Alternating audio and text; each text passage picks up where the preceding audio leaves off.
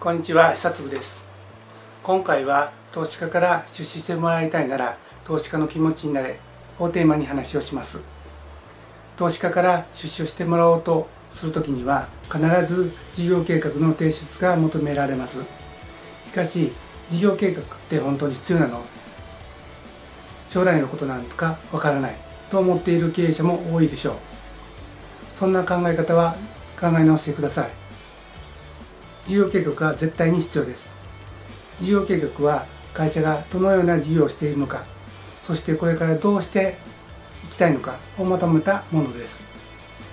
投資家はその事業計画に書かれた内容でまず評価をします。そしてその内容に興味が持てたらより詳細な情報を入手していろんな角度から吟味し出資するかどうかを判断します。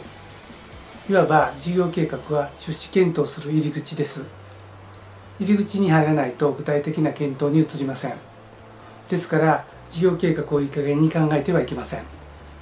事業計画の出来が良ければ投資家から高く評価され出資確率が格段に上がります。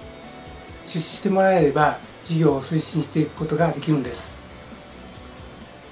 でも何をどう書いたらいいのでしょうか。事業計画の作り方がわからない経営者の方はぜひこの動画をご覧ください。最後までご覧いただければ投資家が何をどう考えているのかそして事業計画の作り方がわかります。そしたらきっとあなたは投資家を魅了させる事業計画を作れるようになります。では参りましょう。今日の話の結論ですが事業計画は用途によって使い分けること。事業計画の基本構成をしっかりと押さえること。成長ステージで重要ポイントが違うことです。事業計画は銀行から融資を受ける場合や投資家から資金調達をする際には必ず求められます。事業計画はあなたの事業が将来どのように展開していくのか。売上や利益がどのくらいになるのかをまとめたものです。投資家はその事業計画を見て投資したお金が回収できるのかを判断します。彼は事業計画しか事業を評価することができません。評価できなければ投資したりはしません。言い換えると投資家がどう見ているかが分かればそれに沿うように事業計画を書けば彼らのハートをつかめるということです。まずはじめに内容によって使い分けることについて話をします。具体的に言うと提出用なのかプレゼン用なのかで使い分ける必要があります。提出用は後々読み返した時に内容が理解できないといけません。ですから文章で表現しておく必要があります。プレゼン用で作った事業計画に追加で文章を書いておいたものにするといいでしょう。プレゼン用では経営者自身の人柄や思いや意気込みを評価するニュアンスが強いです。プレゼンしている経営者に目を向けてもらえるように資料の文字は少なくして視覚的に表現するようにします。作成するにあたって最も重要なことは事業計画書は経営者自身が作ることです。コンサルタントなどの外部リソースに作成の手伝い文書書面への落とし込みをしてもらうことは構いませんが経営者自身がこの会社をどのようにしたいのかを考えることが必要です。気持ちがこもっていない事業計画は投資家に伝わりません。投資家は経営者の熱い思いを決心を見ていますのでしっかりと考えるようにしてください。次に事業計画の基本構成について話をします。事業計画書に求められる情報というのは大体決まっています。ここでは基本的な構成を紹介します。まず1つ目はビジョンです。事業をなぜ始めようと思ったのか。何を目指しているのか。創業にかける本気度が伝わらないといけません。見た目のいいかっこいいスマートなビジョンになりがちですがそのようなビジョンは誰の心にも響きません。このビジネスが実現できたらすごいことになるという期待感が共有できれば多少無理な計画でも協力してやろうと思います。その基本となるのがビジョンです。経営者の魂を入れましょう。2つ目は社長プロフィールです。通常投資家は過去の実績を見て投資の判断をします。しかし創業したてだと売上実績はありませんので経営者のこれまでの事業経験や経歴を重要視します。ですから社長プロフィールはものすごく重要な項目になります。3つ目は事業概要です。ビジョンを実現するためのビジネスモデルを客観的具体的に伝えます。自社商品の特徴。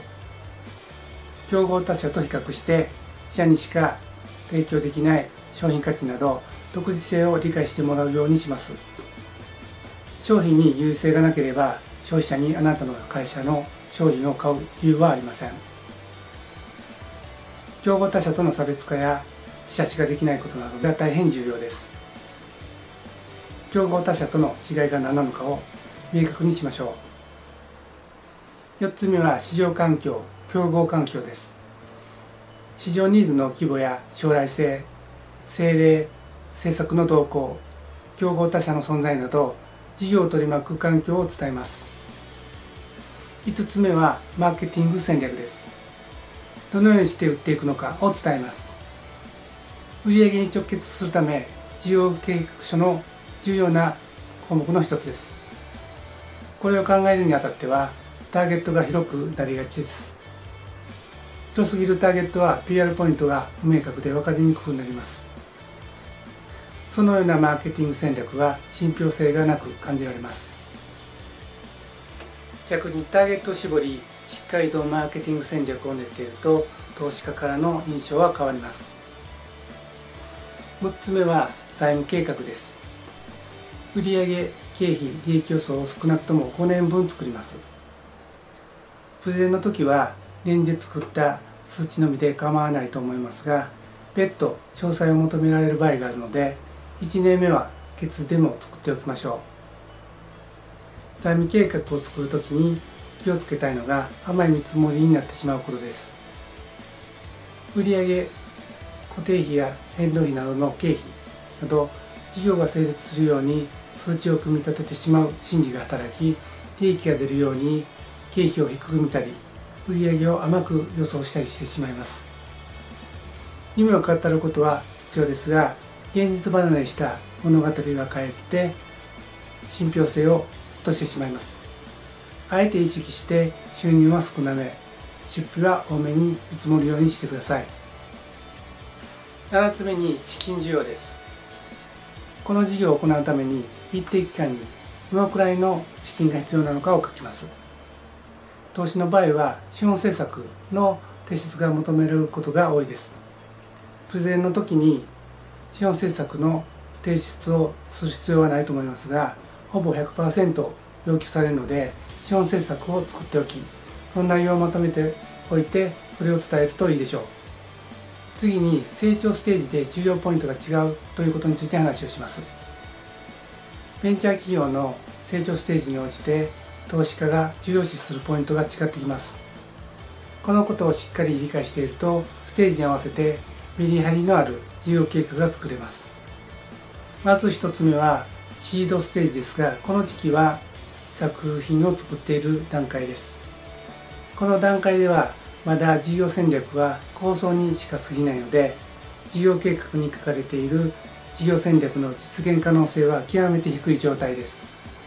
ですので事業戦略よりもビジョンと社長プロフィールが最も重要になります。事業の社会に対するインパクトや社長のこれまでの実績や人柄を見て事業を成功させることができるのかどうかを見られます。だからといって他の項目について手を抜いていいというわけではありませんので考えるアイデアはきちんと盛り込んでおきましょう。2つ目はアーリーステージです。売上が出始めて事業が動き始めた初期の段階です。事業戦略の結果が少しずつ見えてきているのでビジョンと社長プロフィールに加えてマーケティング戦略についても重要視されるようになります。3つ目はミドルステージです。事業がそれなりに成長している段階です。このステージになると財務計画に軸足が移ります。上場などの出口を見据えてそれまでの実績と今後の財務計画を見てどれくらいの会社に成長するのかを検討されるようになります。そのため財務計画の数値根拠を要求されるケースが多くなります。4つ目がレータステージです。この段階では上場などの出口が見えてきている状態で投資家はいつ上場するのか時価総額がどれくらいになるのかに強い興味を示します。これまでの実績計画と実績との乖離状態内部統制などの社内体制整備状態がポイントになってきます。いかがだったでしょうか？今回は投資家から出資してもらいたいなら投資家の気持ちになれをテーマに話をしました。今回の話の結論は需要計画は用途によって使い分けること。需要計画の基本構成をしっかりと抑えること。成長ステージで重要ポイントが違うことです。投資家が何をどう考えているのか。そして事業計画の作り方が分かったでしょう。これであなたは投資家を魅了させる事業計画を作れることができます。最後までご覧いただきありがとうございました。